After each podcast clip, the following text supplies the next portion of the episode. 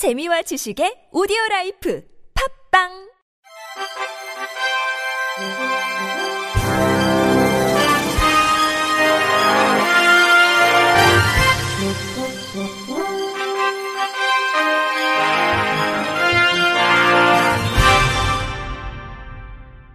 청취자 여러분 안녕하십니까? 4월 30일 목요일 KBIC 뉴스입니다.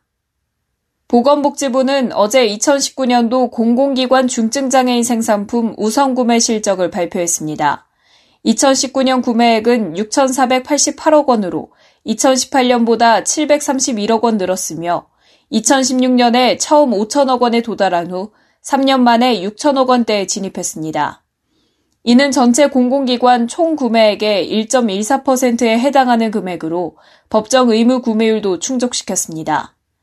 법정 의무 대상 1,018개 공공기관 중 중증장애인 생산품을 1% 이상 구매한 기관은 53.9%인 549개며 1% 미만인 기관은 46.1%인 469개입니다. 법정 의무 구매율에 못 미치는 곳이 여전히 많은 상황으로 지방의료원이 0.54%, 교육청 0.95%, 지자체 0.92% 등이 실적 달성에 실패했습니다. 한편 중증장애인 생산품을 공급하는 보건복지부 장관 지정 생산시설은 50개가 증가해 2019년 말 기준으로 630개소가 됐습니다. 복지부 김현준 장애인정책국장은 공공기관이 중증장애인 생산품 구매를 더욱 확대할 수 있도록 개별 기관에 대한 주기적인 실적 관리와 함께 기관 특성에 맞는 구매 품목 발굴 지원 등 정책적 노력을 계속해 나가겠다고 밝혔습니다. 한국장애인고용공단은 국방부와 함께 2020년 온라인 장애인 공직설명회 국방부 편 영상을 제공합니다. 공직설명회 국방부 편은 군무원 소개 및 장애인 군무원 규모, 변화는 장애인 군무원 지원 정책 등 정보를 담고 있습니다. 장애인 군무원 시험을 준비하거나 관심이 있는 장애인 구직자와 장애 대학생은 누구나 시청 가능합니다. 온라인 영상은 공단 홈페이지 장애인 군무원 모집 배너와 군무원 채용 시스템 홈페이지, 유튜브 온라인 채용 설명회 전문 채널 Campus Recruiting TV에서 확인할 수 있습니다. 한편 장애인 군무원 공개 채용 지원서 접수 기간은 오는 5월 8일부터 5월 13일까지입니다. 서울에서 유일하게 특수학교가 없는 동부 지역에 오는 2024년 9월 개교를 목표로 특수학교 설립이 추진됩니다. 서울시 교육청과 중랑구청은 27일 동진학교 설립 계획을 발표했습니다. 동진학교는 중랑구 신내동 700번지 일대 12,511제곱미터 부지에 연면적 12,000제곱미터 규모로 설립됩니다. 지적장애 학생의 연령별 단계별 교육을 위해 유치원에서 고등학교 과정까지 교육과정을 운영합니다. 2023년 착공, 2024년 개교를 목표로 신속한 학교 설립에 박차를 가할 계획입니다. 이와 함께 복합화 시설로 연면적 3,550제곱미터, 지하 1층, 지상 3층 규모의 수영장, 커뮤니티 센터, 평생교육센터, 체육관을 조성할 예정입니다. 조희연 교육감은 동진학교가 지역사회 일원으로 주민 모두와 상생하는 서울교육 혁신 공간의 역할을 할 수 있도록 중랑구민 중랑구청과 함께 협력해 나가겠다고 밝혔습니다. 서울시는 장애인 활동 지원사 2만 명에게 보건용 마스크 10만 개와 손소독제 2만 개를 25개 자치구와 장애인 활동 제공기관을 통해 지원합니다. 현재 서울시에 등록된 2만여 명의 장애인이 활동 지원사로부터 생활 서비스를 지원받고 있습니다. 이들이 코로나19라는 국가적 재난 상황에서도 장애인들에게 손과 발이 되어주고 있는 만큼 장애인 활동 지원사들의 위생 관리와 건강이 무엇보다 중요하다는 게 시의 설명입니다. 아울러 코로나19 사태가 장기화됨에 따라 장애인 복지관, 체육시설, 수어 통역센터 등 206개 시설에 대해 전면 방역을 실시해 생활 방역을 강화합니다. 향후 단계적인 개관 및 프로그램 운영, 시설 이용자 방문에도 선제적으로 대비할 방침입니다. 강병호 서울시 복지정책실장은 장애인 돌봄 공백 방지와 장애인 시설 이용자의 감염 예방을 위해 방역물품 수급 및 장애인 복지시설 생활 방역에 지속적인 관심과 지원을 아끼지 않겠다고 밝혔습니다.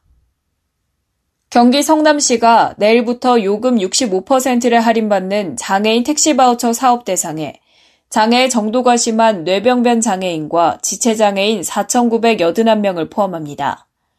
이에 따라 지난해 11월 25일 휠체어를 이용하지 않는 시각 신장장애인 1,858명을 대상으로 시작한 성남시 택시 바우처는 모두 6,839명이 혜택을 받게 됐습니다.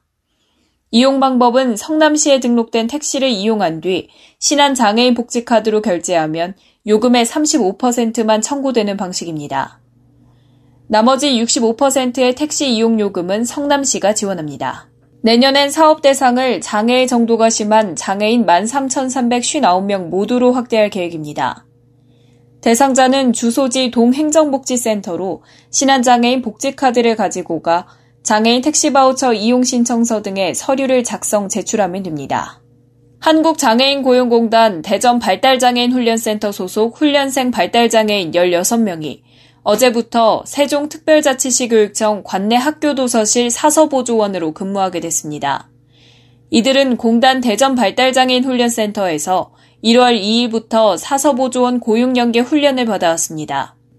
훈련생들은 29일 세종교육청 관내 총 13개 학교 도서실에서 근무를 시작해 3개월 시용기간과 1년간의 기간제 근로기간 동안 평가를 마치면 만 60세까지 정년이 보장되는 교육 공무직원이 됩니다. 한윤경 센터장은 이번 발달장애인 채용이 고용 모델이 되도록 취업 후에도 지속적으로 지원하는 등 최선을 다하겠다고 밝혔습니다.